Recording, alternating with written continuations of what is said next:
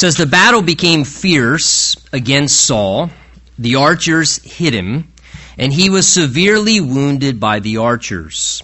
And then Saul said to his armor bearer, Draw your sword and thrust me through with it, lest these uncircumcised men come and thrust me through and abuse me.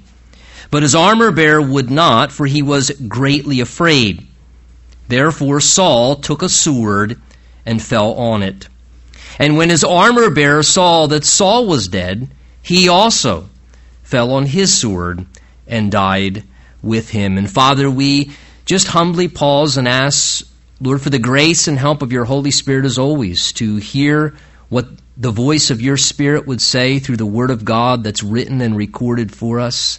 And Lord, particularly this morning, we just pray for a special measure of your grace, Lord, as we discuss something sensitive and very difficult. We pray that hearing the truth, that the truth would set us free and liberate us and help us to walk in consistency with what you intend for our lives. And we ask for your grace and help and such in Jesus' name. And everyone said, Amen. Amen. You may be seated. You know, whenever something in our body hurts, it's normal to try and to search for a way to get relief. It's completely natural when you have a problem to desire and seek for a solution to that problem. Pain and problems have a way of kind of strongly influencing us as people to search out for relief, to look for some resolution, to be liberated or freed from struggle. That's totally natural. Yet it's also equally important to find the right solution, to find the correct solution when we're looking for relief from our struggle. And I want to say that ending your own life may be perceived as a solution, but I want you to understand and know God's love for you would say it's never the right solution. It's not the correct solution. It may be a solution, but it's never the right solution. See, the great tragedy of killing oneself is that committing suicide is really a permanent solution to a temporary struggle and problem that is going on within our lives that we may be enduring. And this passage reveals that reality. Here in the Bible, we have the first of a few records of those who ended their own lives found actually in God's Word. We have here Saul and his armor bearer in a matter of a short few verses, each ending their own lives as a way to find escape as a way to find relief from what they themselves individually were struggling with and dealing with and, and the pain and the problems they're individually trying to work through. The background, which helps us a bit, for a few years prior to this time, Saul, we know, had been severely battling and struggling mentally and emotionally. We find Saul in the text prior to this, many chapters before. Saul's battling severely with feelings of anxiety. He's wrestling with strong bouts of depression, heavy mood swings in his life, and sadly, Saul also didn't make the best of choices on top of that as a way of trying to cope with his anxiety and severe depression and the mood swings and struggles he was dealing with mentally and emotionally. And that just unfortunately further inflamed the struggles in Saul's mind, which then took Saul to a very, very dark place inside of his own life. And in chapter 31, as we come to this section now, we find Saul and his army going out and engaging in a battle against the Philistines. And in the midst of that battle, they suffer great defeat, and Saul experiences personal loss, including even the death of his sons in the midst of the conflict. We read there in verse 3, if you look at it with me, it says, The battle became fierce against Saul, and the archers hit him, and he was now severely wounded by the archer. So Saul's already battling mentally, emotionally. Now he's battling more things he's fighting through. The battle becomes intensely difficult for him circumstantially. And then add into that impact, he ends up suffering a severe injury himself. So now you have Saul with a background of years of struggle mentally, of depression and anxiety and dark thoughts and just, you know, real struggles within his emotions and his thinking. And now on top of that, you have Saul enduring a very severe disappointment in his life a tremendous time of discouragement and despondency. And now he's been personally wounded in a very strong way. And it seems the cumulative effect of all of those things now brings Saul to this place here where he becomes so despondent and so hopeless in the way that he is thinking and feeling that we see here he decides to give up the battle on life altogether. He decides to give up the battle to continue surviving. Verse 4 tells us there that Saul turns to his armor bearer next to him and says, Draw your sword, thrust me through, lest these uncircumcised men, the Philistines, he said, would come and thrust me through and abuse me. That is, that they would disgrace me by finishing me off in my weakened state. I'm vulnerable and I don't want them to be the one to kill me. But his armor bearer, notice verse 4, he wouldn't do it, for he was afraid. The idea is the armor bearer sensed some reality of the sacredness of human life. He was terrified of the thought of ending someone else's life.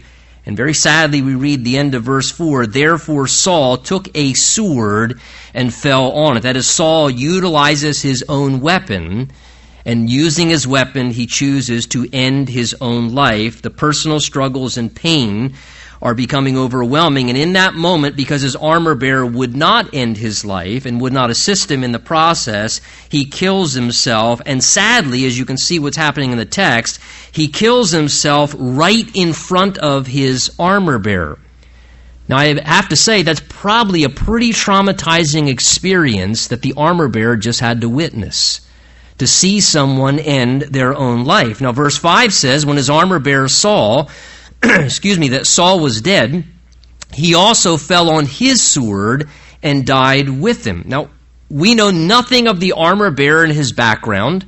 We don't know anything about his experiences, very different to Saul leading up to this point. Yet seeing Saul end his own life seems to trigger with temptation and stumble the armor bearer who experiences this traumatic thing that the best solution in light of this would now be just to end his own life also. Seeing Saul put an end to his life, it almost seems kind of emboldens or makes it seem more normal that if Saul wasn't going to endure to the end, well, then maybe that encouraged the young man to kind of just give up on going forward himself. And in some ways, he found himself reasoning rather than trying to figure things out. I'm just going to check out too because now I've got my own set of problems and difficulties. And he makes this unfortunate, impulsive decision to commit suicide just like Saul does here. You almost have to wonder if he's thinking, well, since Saul ended his life and now I've got a whole set of problems in my life, I guess it's justified to just end my life too because he did it.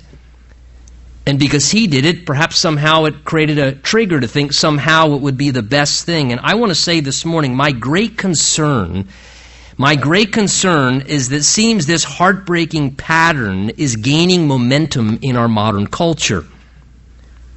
Where people are seeing others end their lives and somehow finding justification to end their own lives. Look, pain and problems in life is a very real thing. And dealing with pain and hardship and problems can be very overwhelming. Maybe it's some traumatic or hurtful experience that happened in your past. Maybe there's been some lifelong struggle that you have been trying to navigate through the difficulty of. Or maybe just something you're dealing with presently can be very hard and just absolutely painful and overwhelming. And it may at times drive us to a place that can kind of be very dark where our thoughts go to places we never thought they would, and we start to feel lonely and depressed within. And despite the outward image we can all sometimes try and keep as human beings, or we want to appear everything's normal, and outwardly we kind of smile and make it seem that we're okay, it is possible, even at a very young age for people, though smiling outwardly or pretending with an image outwardly, to become so emotionally distraught inside, to struggle with things like depression and anxiety and fears and guilt and rejection and loneliness and emptiness, that it can lead you to a place where you actually begin in utter hopelessness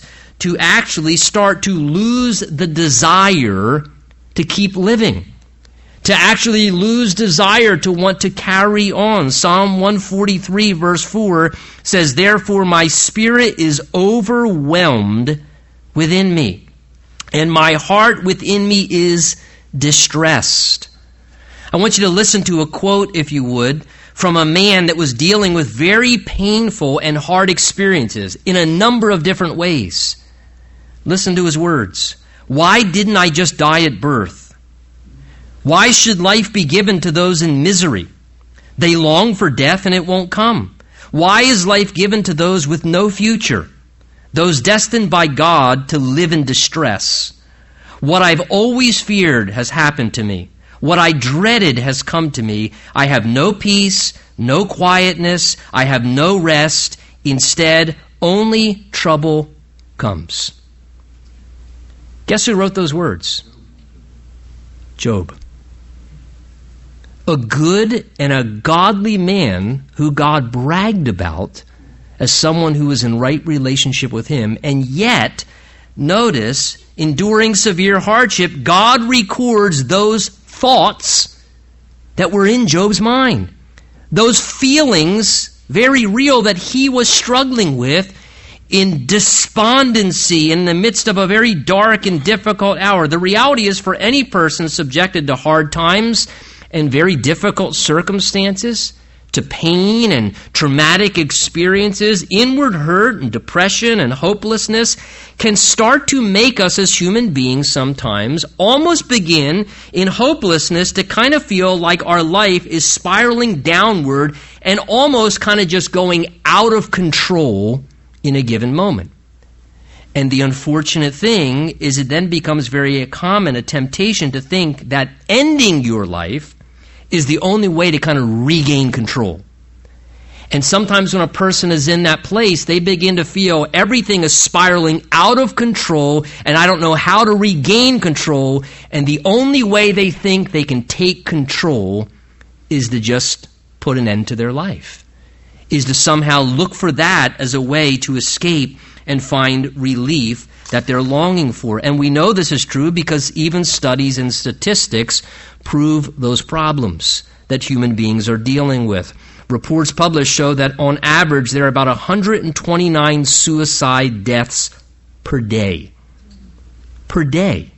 129.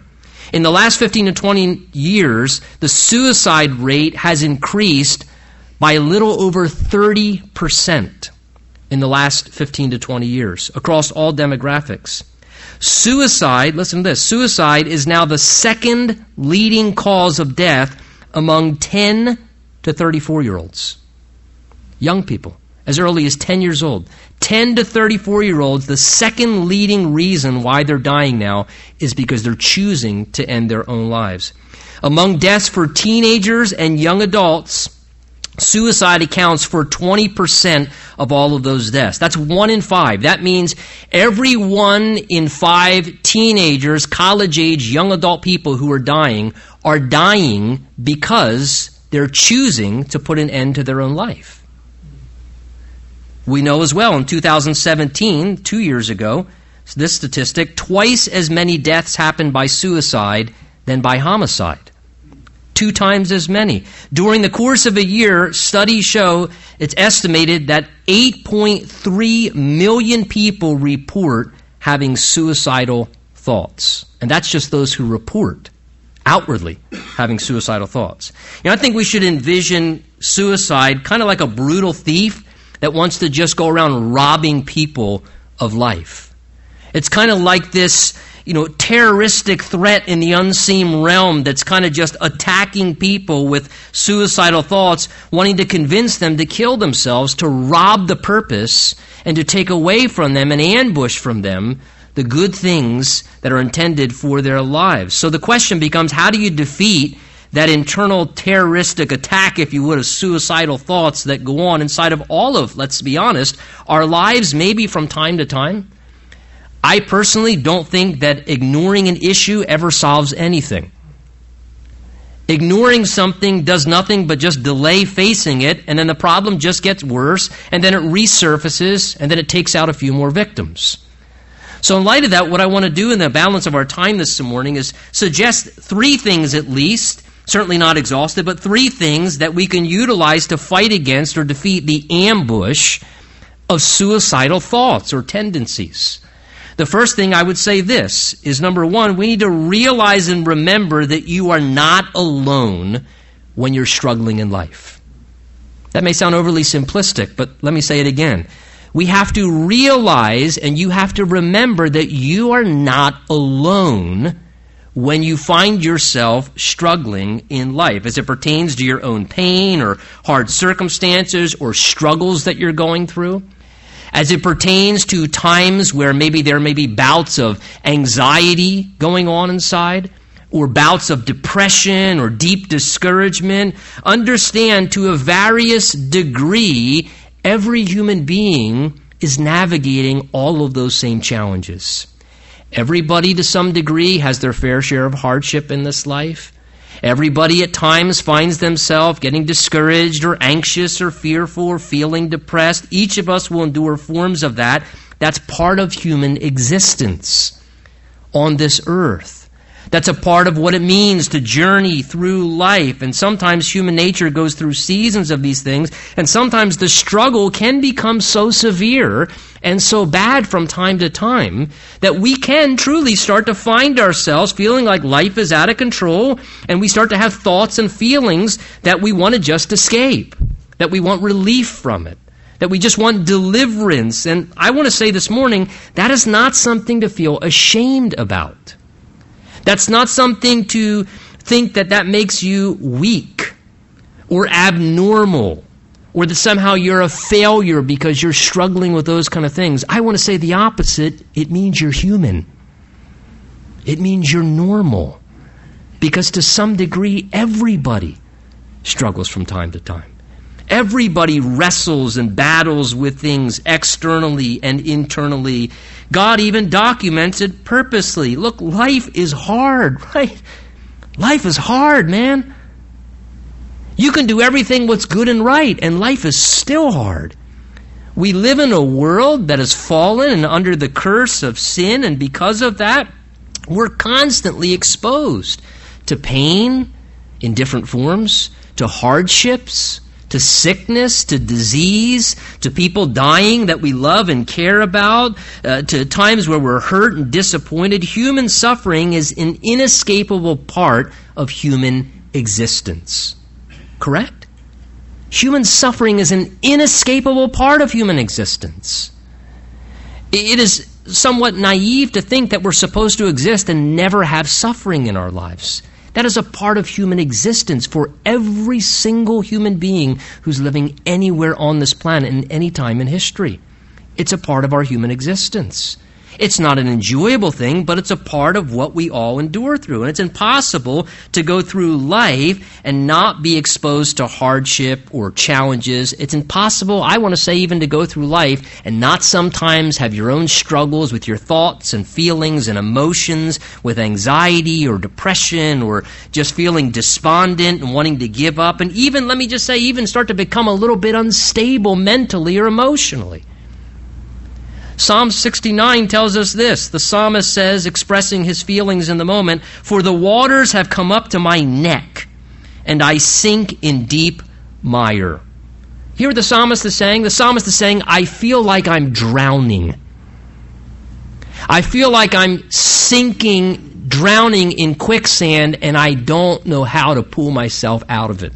I can't even see how I could get out of this. I'm just sinking, and there's no way possible even to get out of it. That's how he was feeling. Even one of the godliest men in history in the New Testament recorded his own personal hardships in life and the feelings that he battled with as well. Paul said in 2 Corinthians chapter 1 verse 8 and 9, "For we don't want you to be uninformed, brothers, about the hardships that we suffered.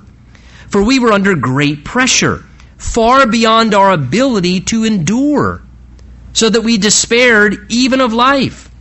Indeed, in our hearts we felt the sentence of death, but this happened that we might not rely on ourselves, but on God. Another translation of that same verse Paul says, I think you ought to know about the trouble we went through. We were crushed and completely overwhelmed, and we thought we would never live through it. Boy, if you were honest, can't you kind of relate a little bit to some of those sentiments that Paul's expressing there? In our own lives at times. And notice, Paul didn't feel ashamed and he didn't try and hide his struggle. He didn't try and clean things up on the outside. He didn't isolate himself and retreat into a dark and lonely place when he was suffering.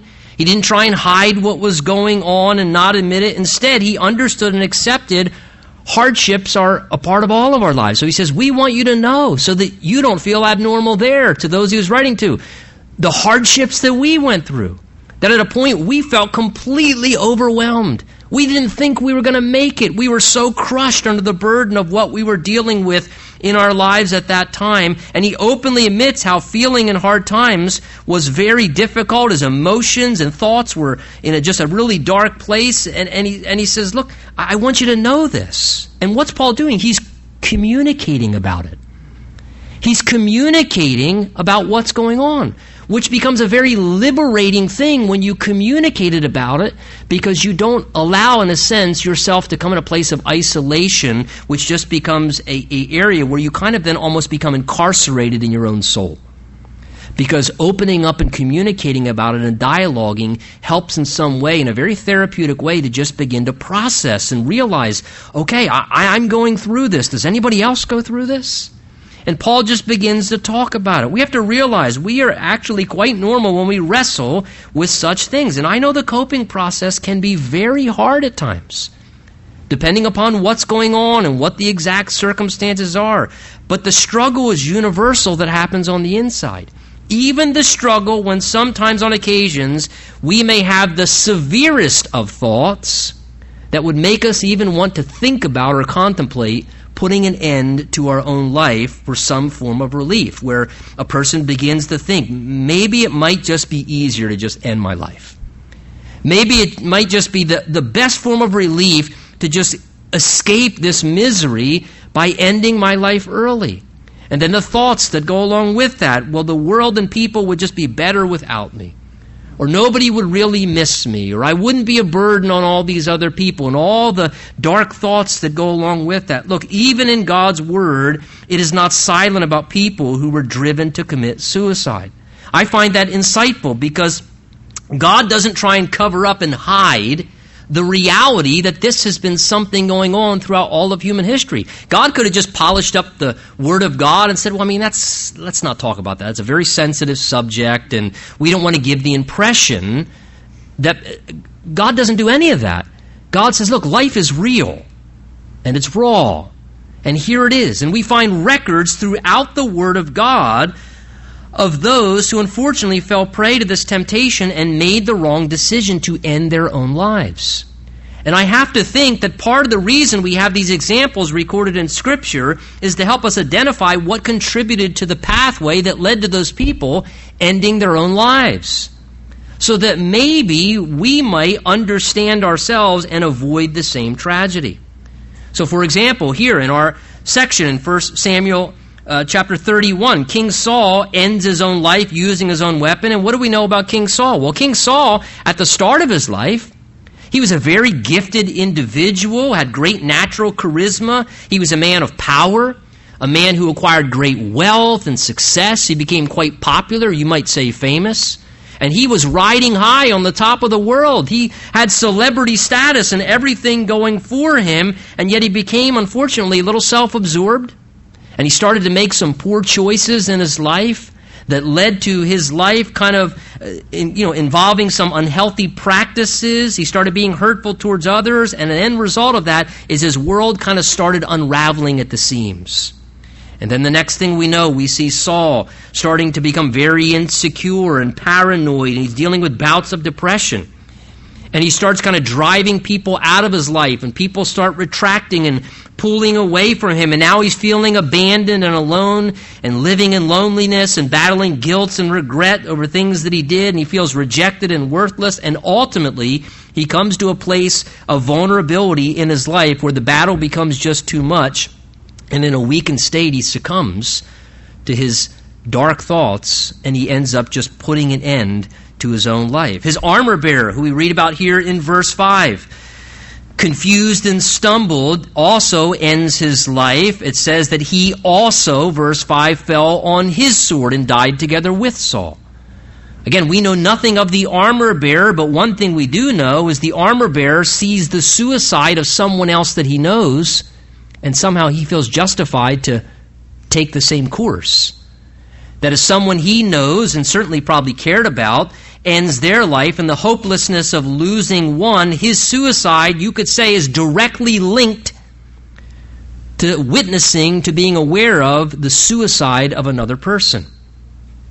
We know of another record in 2 Samuel 17 of a man named Ahithophel who ends his life. It says Ahithophel went to his own house and hanged himself. In Ahithophel's situation, he was dealing with hard things that accompany the breakdown and the fracturing of a family.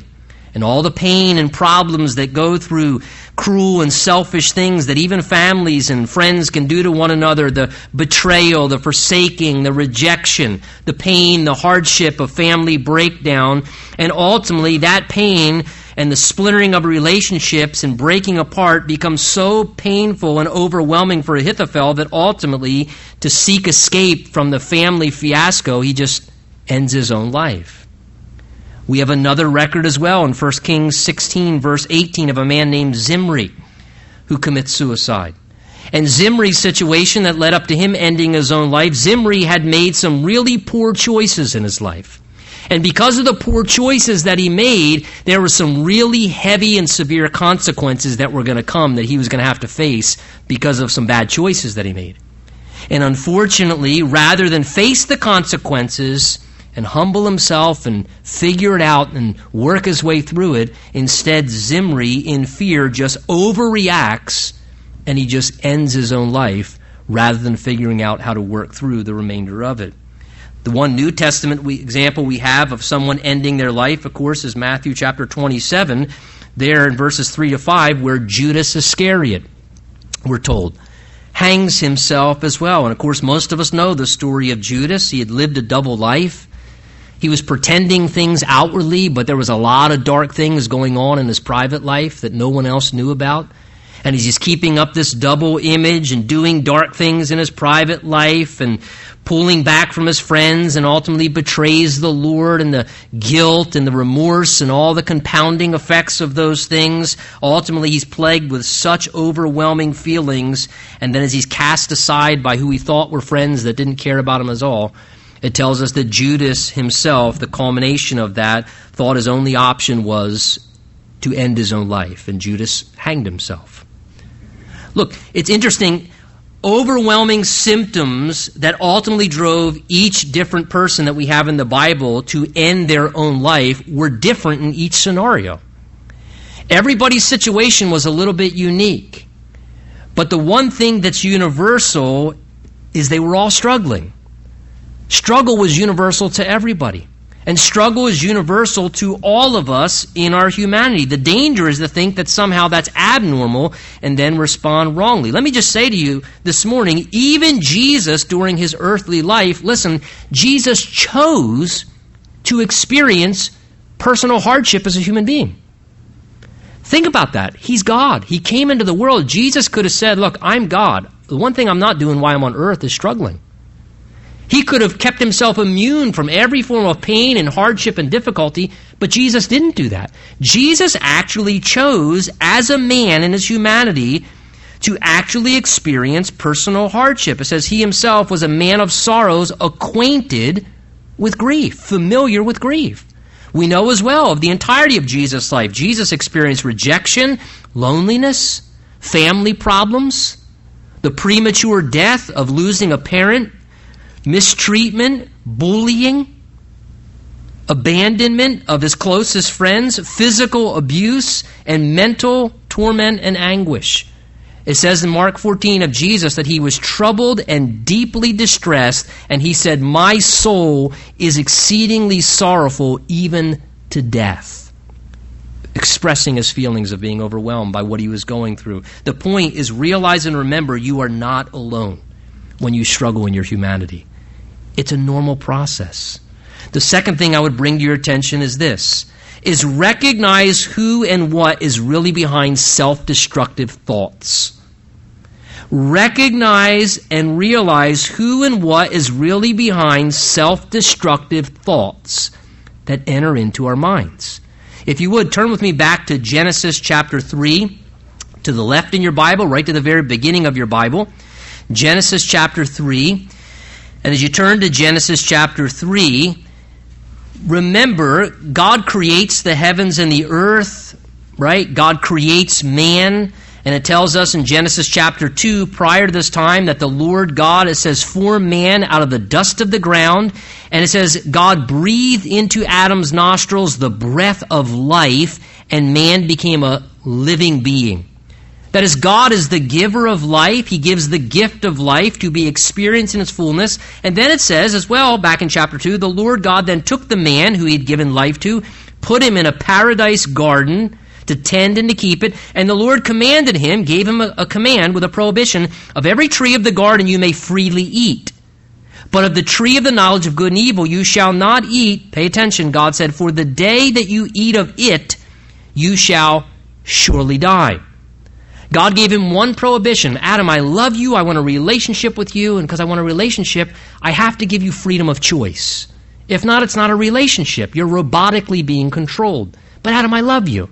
So, Adam, you can enjoy everything you want, but this one tree of the knowledge of good and evil, please, my one prohibition, don't eat of it. And then God attaches a consequence for the day you eat of it. If you disobey me, he says the consequence is you'll actually die. It will kill you. It will end your life and bring death and the experience of death into your life. Well, listen, look at Genesis chapter 3, if you would, the first few verses. Here's the first time the devil shows up on the scene in Scripture and his first spoken words. What does the devil do? Genesis 3 The serpent said to the woman, Has God indeed said, You shall not eat of every tree of the garden? And the woman said to the serpent, We may eat of the fruit of the trees of the garden, but of the fruit of the tree which is in the midst of the garden, God has said, You shall not eat of it, nor shall you touch it, lest you die. And the serpent, the devil, said to the woman, You will not surely die. Now, let me take you to the bottom line here of why I brought you to this passage. The bottom line is this What is the devil, in his lying words and deceptive thoughts, trying to mentally persuade Eve to do. He's trying to mentally persuade Eve, if you would, in essence, to forsake God's plan and to do what will destroy her own life. Because didn't God say, in the day you do that, you'll die? And now what is the devil trying to convince her to do? To do that which would destroy her own life. You might fairly say here the devil is, devil is subtly convincing her to do something that would actually end her own life, planting thoughts in her reasoning that are, you might say, somewhat sabotaging herself and somewhat suicidal, which would bring an end to her own life. The devil deceived her with destructive ideas in his lying speech. And I want to submit to you this morning uh, that has always been the case for all of human history. For all of human history, there is an unseen spiritual enemy with a very loud, lying voice who is seeking to do what he can very subtly under the radar to persuade people to live destructively, to prompt and to encourage humanity to destroy their own lives, even in suicidal attempts. It is the lying voice of the devil himself that is seeking to persuade people to do the exact opposite of what God's heart is, which is to give people life and to experience life. He manipulates the natural emotions and thoughts, applying destructive ideas, and the devil persuades very subtly people in their vulnerability and their weakness and their hardest moments to actually suggest the idea that killing themselves would be the best solution and I think he does it rather well, all under the subtle disguise that what it all is about, it's all just mental illness. And I want to say to you this morning the truth is, it is also greatly about spiritual attack. And there is a huge underlying spiritual element that exists to what is going on that a lot of times gets dismissed and ignored altogether. Remember Jesus when he was speaking about the devil himself in John chapter 8? Jesus said this of the devil He was a murderer from the beginning, not holding to the truth, for there is no truth in him. When he lies, he speaks his native language, for he is a liar and the father of all lies. Jesus said as well in John chapter 10, I have come to give life and that more abundantly. And then he said, Satan, as the great thief, wants to rob, kill, and destroy. That that's the agenda of our spiritual enemy, the devil. In Mark chapter 5, you see there a man who's under the influence of demonic voices and demonic spirits that are influencing this poor man's life. And in that story, as the man is under the influence of demonic spirits and voices, it results in him doing self destructive things to himself. He's conducting himself in ways where it's self destructive behavior, harming himself. We read as well in Mark chapter 9, verse 22, of a young boy under the influence, again, of a demonic spirit. And it said that young boy, being prompted by this demon, kept throwing himself into the water and the fire, trying to basically destroy his life, self destructive. Again, the devil and demonic forces instigate and influence self destructive ideas and feelings in people's hearts and minds. And let me reason this out with you logically for a moment, even if the spiritual doesn't make sense. Consider it this way self destructive ideas, do they not, run contrary really to human nature. Self destructive ideas run contrary to normal human nature. God is the author of life and gives us life, and every single one of us, as the result of that, has a very strong, we call it, will to survive, or sometimes we call it a survival instinct, right? in such a way that if someone started attacking you, the capacity of you with your survival instinct to fight, to do everything you can if you're being attacked by an attacker, right? We hear these stories of incredible survival instinct where a small, weak woman, I mean, does incredible things to, in her survival instinct to stop an attacker from harm, right? It's that survival instinct. We hear stories of people stuck and stranded, and their will to survive overcomes huge obstacles because there's something ingrained in our being where the survival instinct is so strong. It's just ingrained in us, right? We understand that.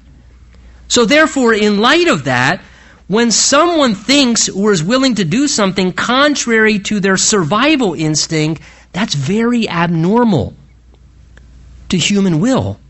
That's very, very abnormal. And the reason it's so abnormal is we cannot disregard, despite all the other symptomatic issues that contribute and trigger towards suicidal tendencies, the underlying inspiration of such suicidal thoughts is spiritual. It is spiritual. It, it is a spiritual being, the devil, in his lying voice, who is manipulating by planting thoughts and ideas in wounded and vulnerable people that cause wrong and suicidal tendencies, encouraging them to act upon such things. If I could illustrate it this way, if in a battle you're taking enemy fire, or if you're a police officer and you're taking, you know, fire, one of the most important things right away if you're taking enemy fire is to find out where's the fire originating from. So that you stay safe and so that you can overcome and survive in the situation. Well, look, let me apply that to our personal lives. We need to recognize as people the origin of suicidal thoughts is not our own ideas. It's not coming from our own ideas. The thoughts may be resonating in our own heads or the feelings within our own soul, but the origin of those suicidal thoughts are basically just landmines planted there by a devil who wants to destroy our lives. It's an enemy firing his arrows, his spiritual crossfire, to try and manipulate human emotion and pain and weakness to do what he can to suggest that ending one's own life is the best way to take care of pain and problems. And so, in light of that, please hear me, to act on suicidal tendencies is basically to act upon thoughts that are not your own and they are not God's, but it's obeying the lying voice of the devil who just wants to destroy your life. And to do such is basically to follow the wrong ideas of somebody who's lying to you. that's lying to you and is telling you lies because he wants to just destroy your life. You're not acting on your own thoughts. You're acting on the lies of someone else, encouraging you to cause self harm. Well, thirdly and finally, let's talk about a right response to such. And the right response is receiving help that's available from God and from others. Receiving help that's available from God and others. Turn with me finally, if you would, to Mark chapter 14 as we talk about this third thing before we wrap up together. Mark chapter 14, the Gospel of Mark 14. And here we see the example of Jesus as a man in a very hard, probably the most difficult hour of his life. And how did he respond to overcome what he was dealing with? Mark 14, if you draw your attention to verse 32, we see how Jesus, living as a man, handled the hardest and darkest hours of his life. Verse 32 of Mark 14 says, Then they came to a place which was named Gethsemane, and Jesus said to his disciples, Sit here while I pray. And he took Peter and James and John with him, and he began to be troubled and deeply distressed. And then he said, My soul is exceedingly sorrowful, even to death. Stay here and watch.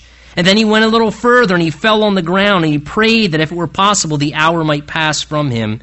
And he said, Abba, Father, all things are possible for you.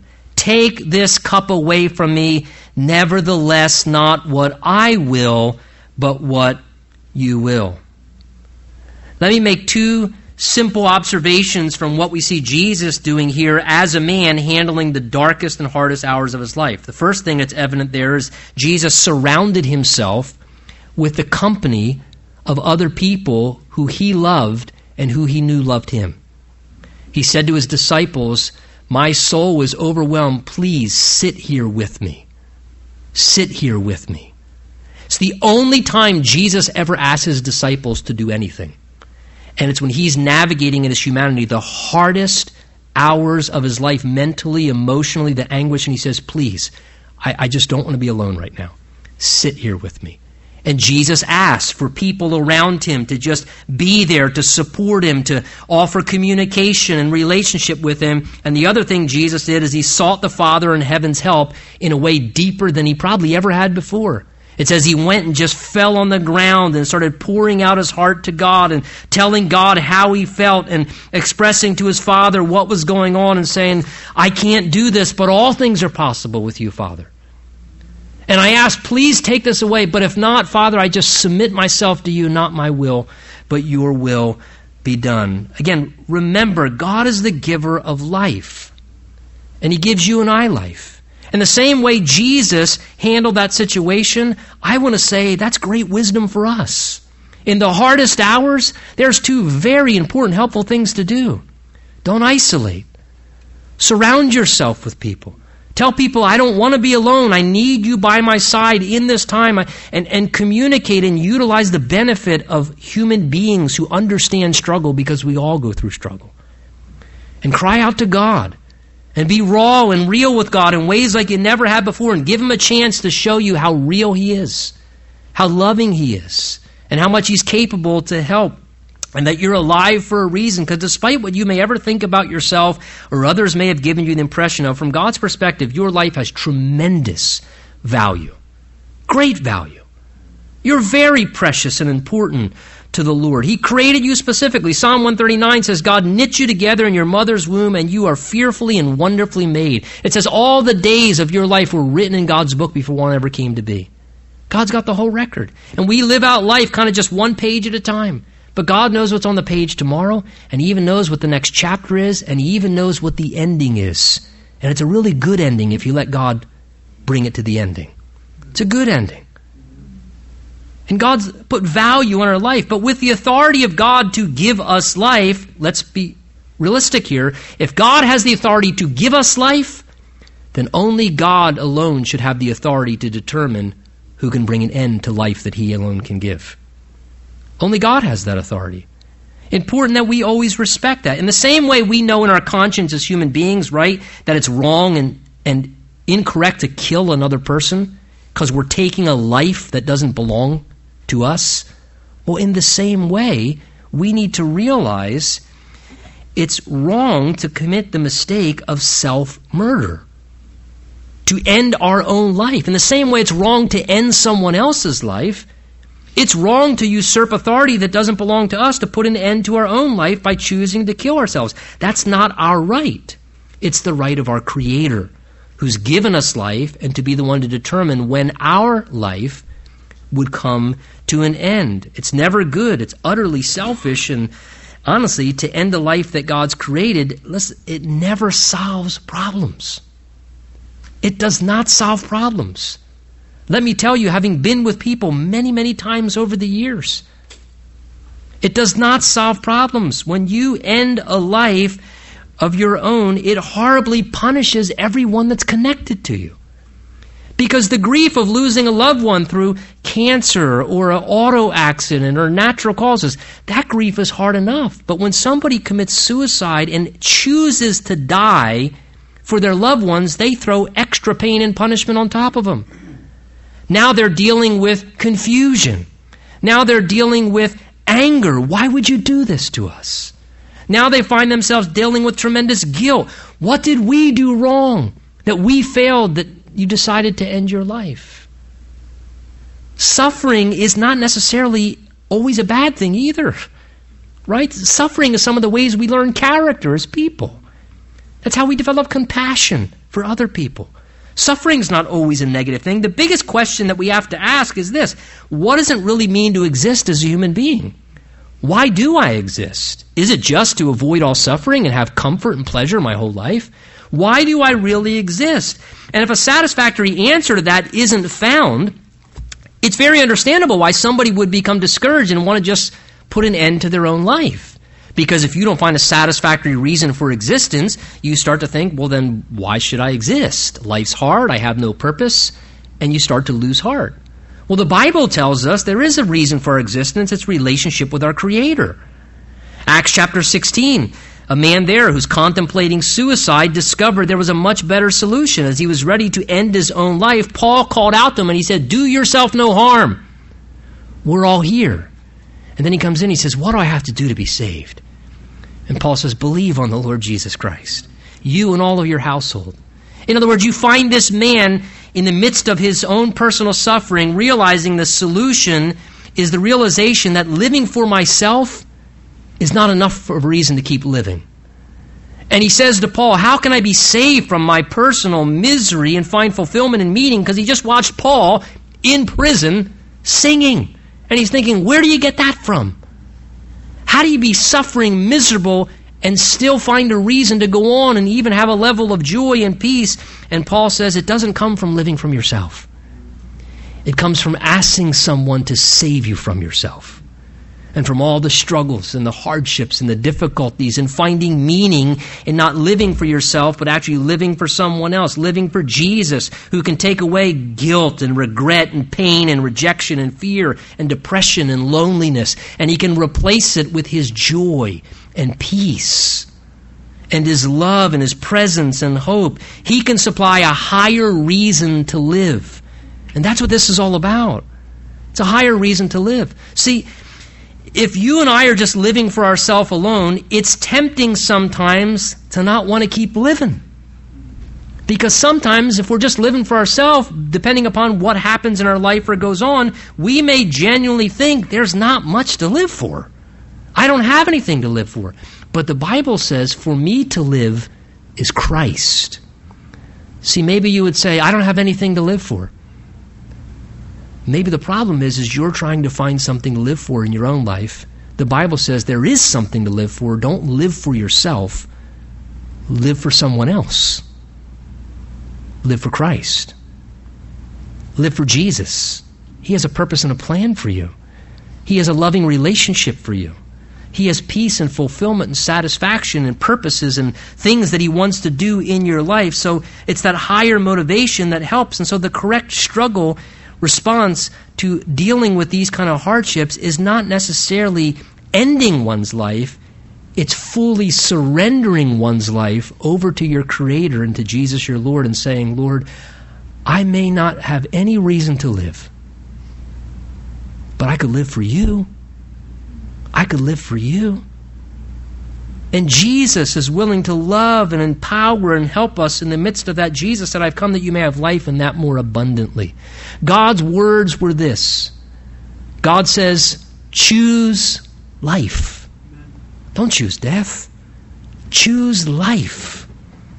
See, God has given us all the power to overcome. It's in the power of choice. It's in the power of choice that we can choose, and it's our power to do such, to choose life. But to choose the life that God has for you. Because that has fulfillment, that has purpose, and that has a hope and a good ending. Choose the life that God has for you. Let me read to you Paul's words to the Romans as we conclude. Just listen to it. Paul says this. He says, Now may the God of hope fill you with all joy and peace in believing, that you may abound in hope by the power of the Holy Spirit. Would you stand with me?